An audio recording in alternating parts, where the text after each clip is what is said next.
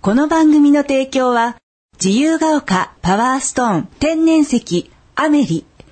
ホリスティックケアサロンワンズヘアクラブ、ほか素敵な応援団の皆様のご提供でお届けしております。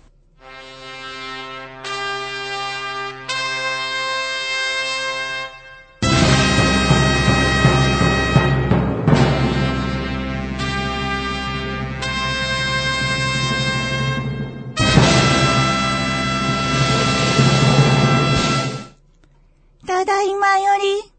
り、夜のツタンカーメン、発射いたします。トゥリードゥン、トゥードゥン、ワンドゥン。ゼローはい、皆さんこんばんは。こんばんは今週もやってまいりました、夜のツタンカーメン75億光年に一人の一代桜庭つゆきと、アシスタントのギャオでございます。今週もどうぞよろしくお願いおし願まいす。します。はい、今週もやってまいりました、夜のツタンカーメン、ギャオちゃんいかがお過ごしですかやばいですね。今日は神々しい方がいらっしゃってるので、そうで会すね場がですね。凍りついてますよ実はそう凍りついてるじゃないですよ。神々しいだから。あ神々しいです眩しねい感じです。眩しいですねどうして凍りつくんですかいやいや、もう。間違い匂いには、僕のまあ、勝てないですよ。間違い匂いってしつこいですね、なかなかね。うん気に入ったはいまあ、とりあえ ず、まあ僕はですね、はい今日はあの、大尊敬してる方を、はいお呼びさせていただきましたということで、はいえー僕のですね、本当に、えー心から尊敬する、はい。鈴木正幸さんをゲストにお呼びしました。鈴木さんありがとうございます。桜さんよろしくお願いします。やばい。よろしくお願いします。えー、鈴木さんですね。まあ、鈴木さんといえば、はいえー在宅中国貿易というですね、はいえー中国から物を輸入し、はいそれをヤフーオークションもしくはアマゾンで転売するというビジネスモデルをですね、はいえー宇宙で一番先に考えついて、やばいそれを世に広めてる大先生でございまして、はいまあ、鈴木さんといえばですね、もう信者がもう、うん。もはや地球上だけではなく、とどまらず。地球ど上こまだでけ行ったんでですはかなく、もう金星とかね、やばもうい。いろんな木星とか、もうファンが、地底人もそうでしたね。地底人はい。もう熟成に。地底から在中ですかあの、地底からね、はい鈴木さんの塾に入ってる人もいるんですよ。いや、でも人本間の格当、好をしてね。熟成でたくさんハッピーになった方がいらっしゃるようですので、ね。そうです、そうです。すごいですよね。まず鈴木さん、ちょっと簡単な自己紹介かなんかをね、していただければなと思うんですけども。あはいはい。 2008年12月にはい。カラオケボックスに呼び出されてそこでリストラですよって言われましてですね鈴木さん、その時何の仕事したんですか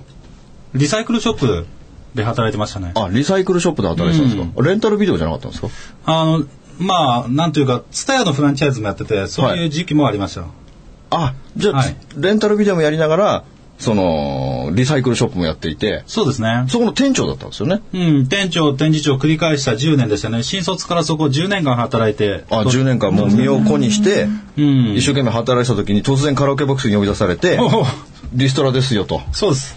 もういつ、来月から、それとも明日から来なくていい。いやまああの法律上1か月前に言われたんですけどあ、じゃあもう来月からそうですね来なくていいよと言われたわけですね。はい、頭真っ白になりましたねそれ真っ白になりますよね。んで、その何の前触れもないわけですよね。まあないですねそしてじゃあ、リストラされてどう、その時どういう心境だったんですかもう頭真っ白になったんで、とりあえず、職業安定所とか行きますよね。ああ、そこ。えー、神僕はもう鈴木さんのこと神と呼んでますけども神ハローワークへ行く神きハますよローワークですか恐ろしい。失業給付金9ヶ月もらいましたよ。えあー、 9ヶ月ってなんかそれ長くないですかあそうかリスやめてくれだからあそうですね。ーえじゃあその9ヶ月間って何やってたんですか9ヶ月間は、あの、履歴書書いて面接して落とされまくりながら、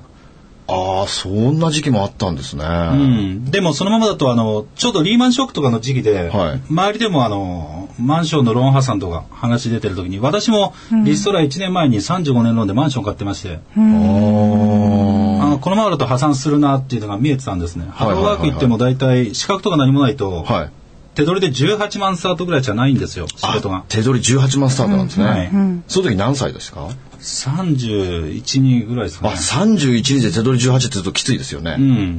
ん。で、一月に27万ぐらいプラマイゼロでそれまで、あ稼いでたんですよね、うんあそれが突然18ってことはもう10万近くダウンしちゃいますそようですね。で、プラス10万ぐらいなんとかなんないかな、もう一つ仕事を始めるのかっどうかっていう部分で、はいまあ時間もあ時間がとにかくあったので、はいリストされてて、はい。ですから、うん、ヤフーオークション、はい。ね、ヤフオクに商品を読んでない本一冊はい出品してみて、あー見よう見まねで。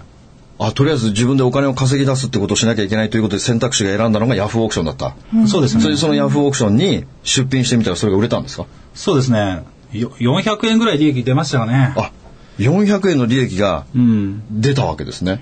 それがすごい衝撃で。あそれまでもう、あの、履歴書とか書くの、超ムカつくんですよ。あ。は 履歴書、どうせ書いてもどうせ落とされて、はい無駄になってしまう。なんかああ。 の、はいはいはいもう物を字書いたりするのがあんま好きじゃないので、はい。はい。自分の字が汚いので、 はい見てると、あの、そうですね。そんな中で、あの、面接に行って落とされて、はい。っ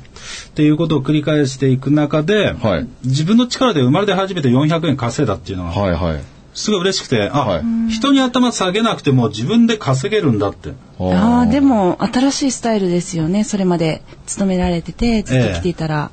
それで、あの、その、不用品の販売っていうのをはい。続けていって、その後3ヶ月で60万ぐらいは稼ぎました。すごいですね。いきなり3ヶ月で60万も稼いだんですか毎月20万稼いでたってことですね。まあそうですね。あの、もともとゲームオタクだったりしたの で、そのゲームの本体とか、ゲームソフトもいっぱいあったり。それまずあれですね。その自分のご自宅にある不要品をヤフーオークションでそ販うです売していったってことですよね。はい、だそからうです。だから仕入れゼ。まロあ。フリーマーケットに出してるような感覚ですよね。はいそうです。そしたら、それが3ヶ月で60万になったわけですね。なりましたね。で、その時に鈴木さんは、これで食べていこうとか思うわけですかいや、その時はまだ両立しながら、様子見ながらですけど、ふはい不要品なんていつかなくなりますし。なくなりますよね。はい。ただ今、その、やっていきながら、どんどん自分の精神が研ぎ澄まされてって、ついていって、いったんですよね。それって、自分としては生き残るために、今までのコレクションしていたものとかをどんどん売るしかなかった状態でしたけど、はい今、桜庭さんの教えとかを聞いていれば、はい自然に断捨離していたんだなってことに気づくんですね、あーそうですねそうですよね、うんいらないもの。でも、鈴木さんが不要品だと思っていても、誰かには宝物なわけですからね。はそいれを売ってみたら売れた。で、ええ3ヶ月で60になった時に、ここからどうやっていこうって思うわけですかそうですね。そこら辺やっていきながら、このままじゃ商品なくなるよねと。そうですよね。必ずいつか尽きてきますよね。うんでもあの今まで10年間リサイクルショップでやってたので、はいまあ安く定期的に仕入れられればそしてその売るっていうことができれば利益出るっていうのも分かってることでそうですね。だからまあ仕入れ先っていうのをす何度か探せないかなと、はい。うん、販売するっていうことできるようになったので個人ではい。それで見つけたのがまあ中国のサイトですね、あ、中国のサイト。うん、中国のサイトと日本のね、ヤフオクとかって、やっぱり中国にも日本で言えば楽天とかヤフオク、アマゾンみたいなところありまして、ありますね。でみんなご存知ですけど日本よりも中国の方が人件費とか物価が安いと、はい。そのそのあの常識的な範囲で自分ももう中国のネットショップで買って日本のネットショップで販売したら差額で利益出るんじゃないかなとおお。で調べてみたら本当に中国のネットショップと日本のネットショップで商品の価格差が5倍とか10倍とか、ねえそんなにあったんですか、えーっていう商品がいっぱいありまして、しかも同じ写真なんですああ。商品写真が。じゃあもうその中国のサイトで使っているその写写真を、そのままヤフーオークションでも使っているってことなんですね。そうですね。だからまあ日本人の出販売して稼いでる方が中国のそのサイトの写真モデリングというかパパクってっていうか、はいはいはい。うん、ちょっと拝借してきてそれで販売してるっていうのは結構見え見えでで世の中のその中国からそういうところで仕入れて日本ではい販売して稼ぐ方法みたいなのは、い、ろんなもう雑誌とか、まあ、テレビとかインターネットでもいろんなメディアで探したけどどこにもなかったのであ、どこにもなかったので、情報がなかったのででもその鈴木さんが自分で自ら編み出したって、たってことなんですね。まあそうですね。だから編み出したっていうか、もともとやってる人はいたってことなんですよ。ただみんなその、この情報を公開したらライバル増えて稼ぎづらくなるから、そうですよね。情報を囲ってや、囲って稼いでいこうっていまうあところもちろんそれは内緒ですよね。確かにそうです ねみんながやっちゃったらでもそういう価と格こ落ちちろゃいまにす、もんねこう、先見の明でそういうビジネスモデルを自分で作り上げていくっていうのはやっぱり鈴木さんはやっぱり神ですよね。どうなんですかね。神まあそしてその後ね、それで大成功していきながら、今度はそれを自分が教える立場になっていき、はい。えーそのじ情報を売るというね、はいえー情報商材というのを作り、えー中国在宅貿易というビジネスモデルを作り、もう NHK かなんかに鈴木さん出てますもんね。そう私がっていうか私のビジネスが特集された在宅中国貿易っていうのはあの登録商標を取ってあるのでおー基本的に私しか使えないんですけども、はいはいその名前で NHK に特集されましてすごいことですよね。それはあの YouTube で在宅中国貿易 NHK とか検索すれば今でも見ることできますけどもすごいですね。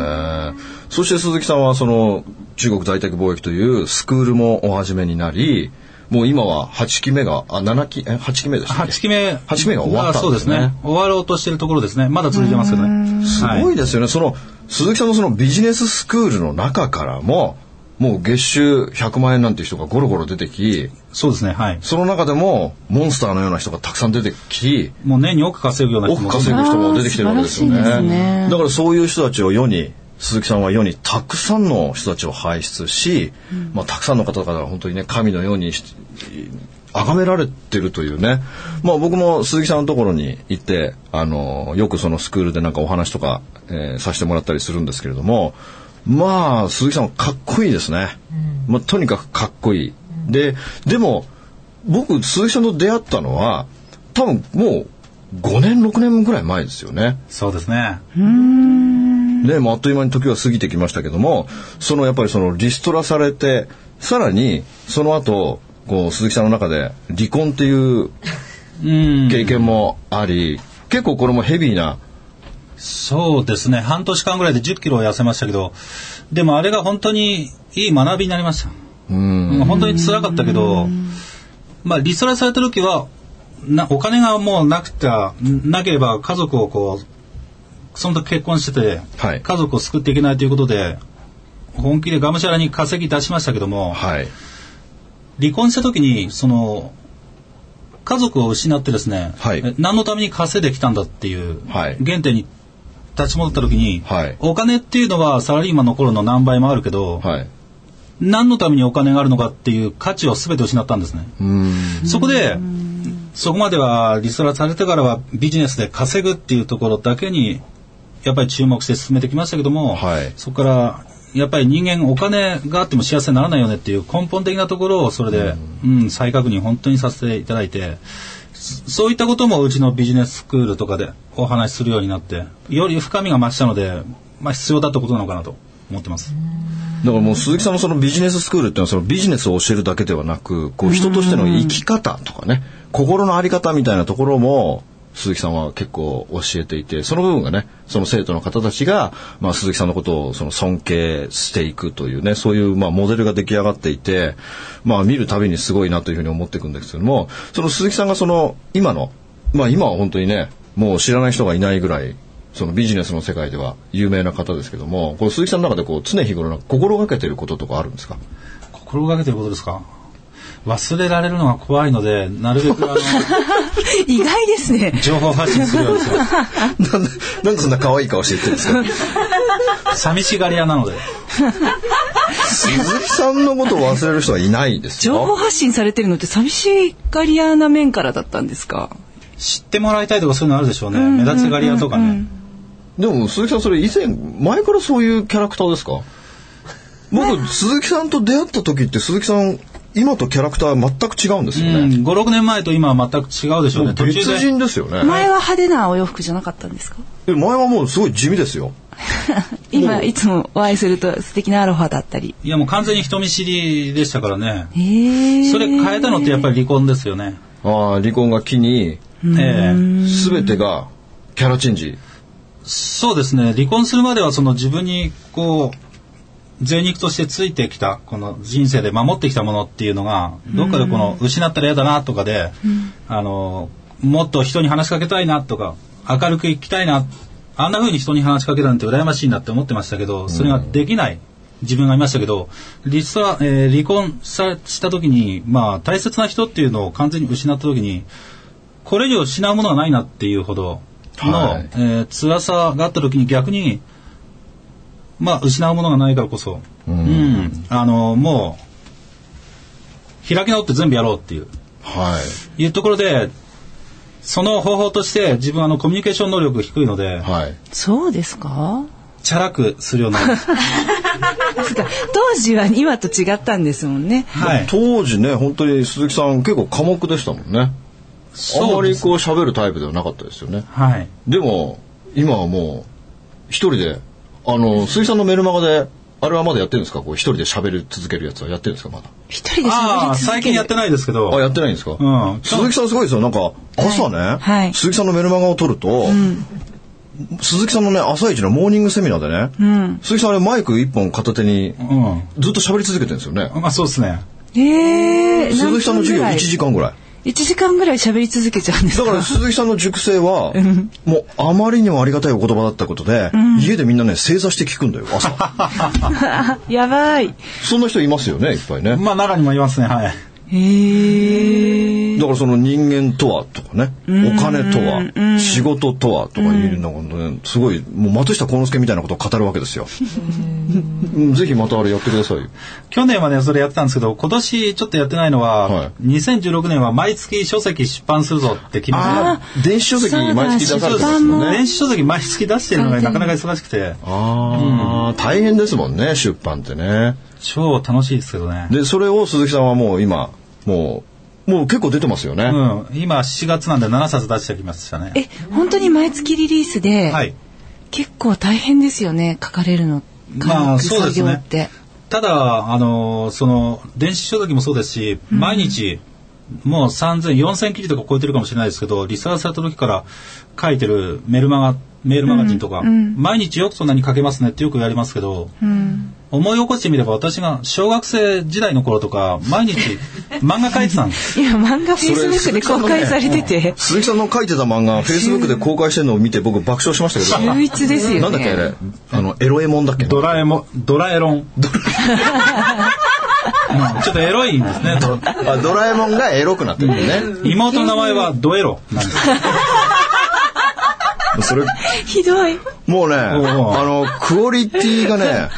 鈴木さんを前にして言うのはちょっとあれだけど、すごい残念な感じが した。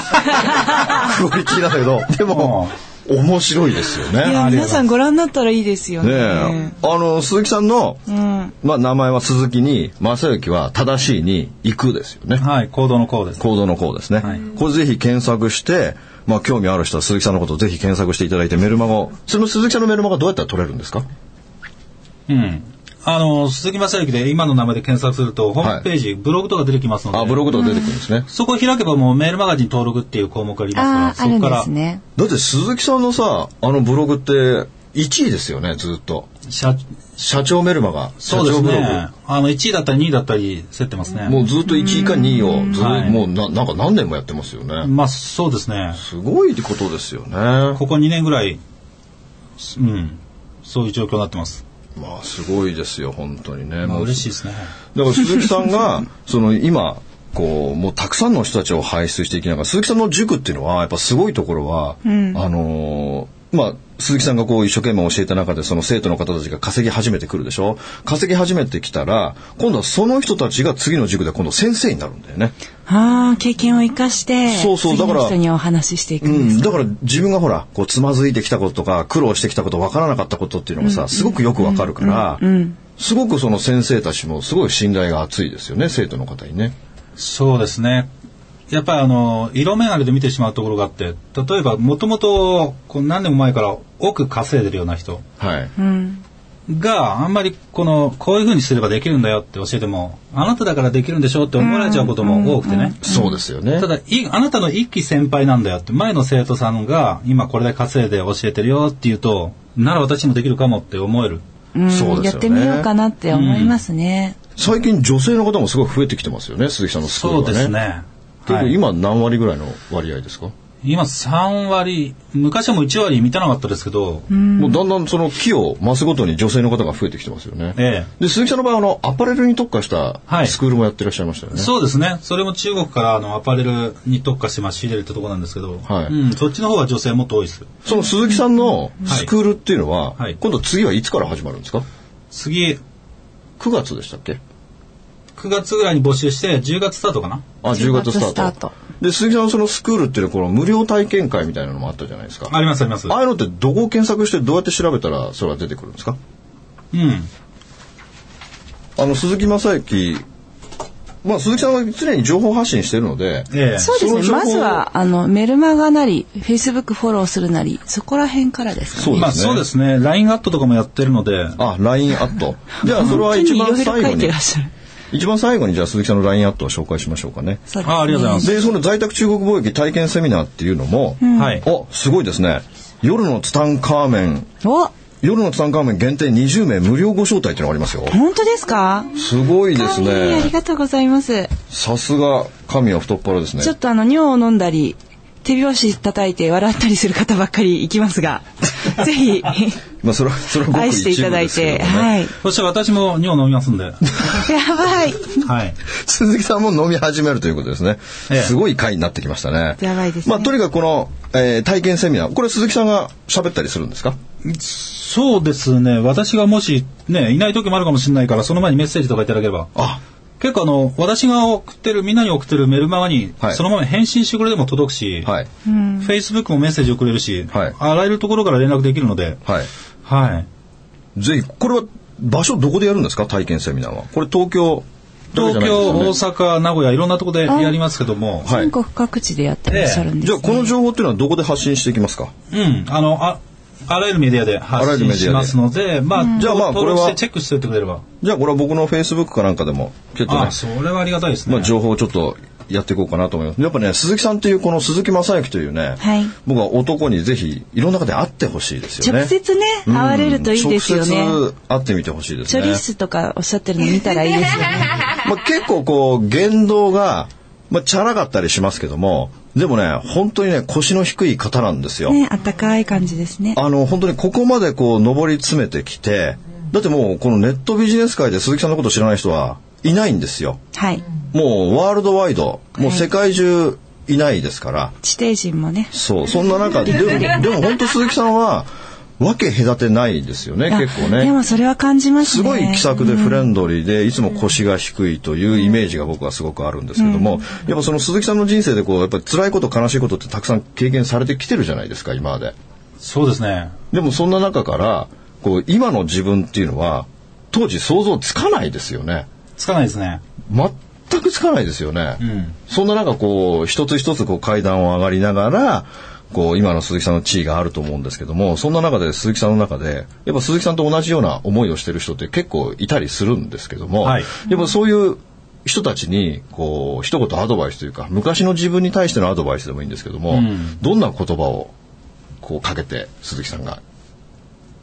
それはもう、あの、やるかやらないか迷った時はもう全部やるってことですよね。あーみんな同じ話になっちゃいますけど、やっぱ行動っていうことですよね。行動ですよね。思考が現実化するので、はい。思考を現実化させるためにはやっぱり妄想じゃなくて行動に起こさなければいけない。まあ、その部分でやっぱりみんなこう行動しないがゆえにこう自分の運気を変えられないっていう人がたくさんいますよそうですね。でも鈴木さんはこう自分でこう切り開いてきたじゃないですかこの未開の地のジャングルを自らナタを持ちなが ら自ら道をひり切り開いてきていつの間にかパッと後ろを振り返ってたらもう何万人の生徒が鈴木さんの後ろにいるっていうね まあ、私はあの桜田さんみたいな方がねそういう素晴らしい教えを受けたやつをそのまますぐに行動してきただけなのでうんだからこれ聞いてても多分引用しない人いると思うんですよしなくていいと思いますしなくていいと思いますけどそうですね私を筆頭に全然知らないとし思うなんでいすけど人がいますねでも俺今これラジオ収録しながら飲んじゃうからね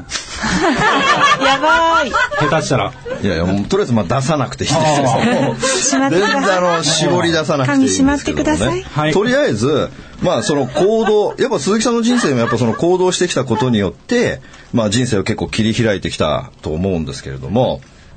はいこの行動していく中で、まあ、鈴木さんは何でもかんでもその迷ったら GO じゃないですか、ええもう迷ったらヒロミ GO でどんどんどんどん行ってますけれども、やっぱ行動の他になんかこう鈴木さんの中でこう意識づけしてるというか気をつけてることというか何かありますか行動の他に俺それしかないんですよねあもう動動いて考えるの繰り返しなんですかいやね。考えても自分バカなので、はい直感でこれが正しいと思ったらそれやややればわかるしはい。うん、やった結果で、やってみないと人、人間万事作用が馬なので、お何が起こるかわすからごないい。難しい単語が出てきましたねさすがさすがですそれどうどういう意味ですか人間万事作用が馬は、説明すると3分かかりますけど大丈夫ですか大丈夫ですい1分でお願いしますあの、中国の北の方に、はいあの、西洋さんっていうおじいちゃんがいたんですけど、はいそのおじいちゃんがね、いい馬飼ってたんですけど、馬が逃げちゃったんですね。で、村の人たちが、残念ですね、いい馬だったら逃げちゃいましたねって、残念ですねって言ってたんですけど、はい西洋さんは、いやいや、これが幸せにならないとも限らないよって、村の人からしたらよくわかんないこと言ってて。はいで、その、3日後ぐらいに馬が他の馬連れて帰ってきたんですね。はい、で村の人が「おじいさん村なんか馬いっぱい連れて帰ってきてよかったですね」って言ったんですけどおじいさんが「いやいやこれが不幸にならないとも限らないよ」と。それでですね村の人たちよくわかんないんですよなんで馬増えたのに不幸にならないような話なのかなっていうところなんですけどあのその馬に乗って息子が遊んでたら落馬して足を折ったんですよ。はいでまた村の人たちが「残念ですね」って話をしたんですけどおじいさんの方で「いや幸せならでも限らないよ」っていう話でねその1年後に村でし戦争が起きて、はいえー若いやつが駆り出されてみんな死んでしまったはい大体死んじゃったんだけど息子さんは足骨折してたから、はい骨折していたのでそこに出ないで生き残ったっていう、はいだから世の中でその時表面上は良かった悪かったってなりますけど、はい本当に最終的にどどうなるかっていうのは分からないっていうことですだからこそやってみてそのあとは天のジャッジに任せる、もう人事を尽くして天命を待つということですねはい一言で言われましたはいということでねなんすごいどやってますね、いやい大やいや王。そんなことない神の素晴らしい話の最後だけ持っていやっいやいて、やいや本当やめてください。その話はね、 あのー僕の師匠の小林聖寛さんもよくされてた例え話でしたけれども、えー本当にね、この鈴木さんにぜひ僕はね、一度おねえ会いしていただきたいという本当ですねもうね。パーッとねまあ本当に素晴らし周りいが方ですので、まはあいぜひこの鈴木正幸というね、はいえー男に清き一票をお願いしたいなということ で、今週のツタンカーメンは終わりたいと思います。えっと、LINE アットだけちょっとご紹あ LINE 介アットしだたけいねですね。はいもしですね、まあ、あの、メルマガもやってらっしゃるし、ラ Facebook もやってらっしゃるっていうことなんですが、はい鈴木正幸さんの LINE アットは、アットマーク、鈴正、アットマーク、suzumasa。これでですね、LINE やってらっしゃる方多いと思うので、LINE アット検索してもらって、登録していただくと、毎朝、毎日、いやたまに気分で気分で、はい、あの気分で届きますの で、で、もう夜ツタの方限定のですね、ご招待のセミナーもあるということなので、ぜひすぐに、そうですね、参加していただきたいなというふうにそう思ですね、いこのます。検索と登録をお願いします。はい、というわけで鈴木さん、今週はねは、い本当にどうもありがとうございました。ありがとうございはありましたがとうございました。それでは皆さんまた来週。スマイル FM はたくさんの夢を乗せて走り続けています人と人をつなぎ地域と地域を結びながら全ての人に心をお伝えしたいそして何よりもあなたの笑顔が大好きなラジオでありたい 76.7MHz スマイル FM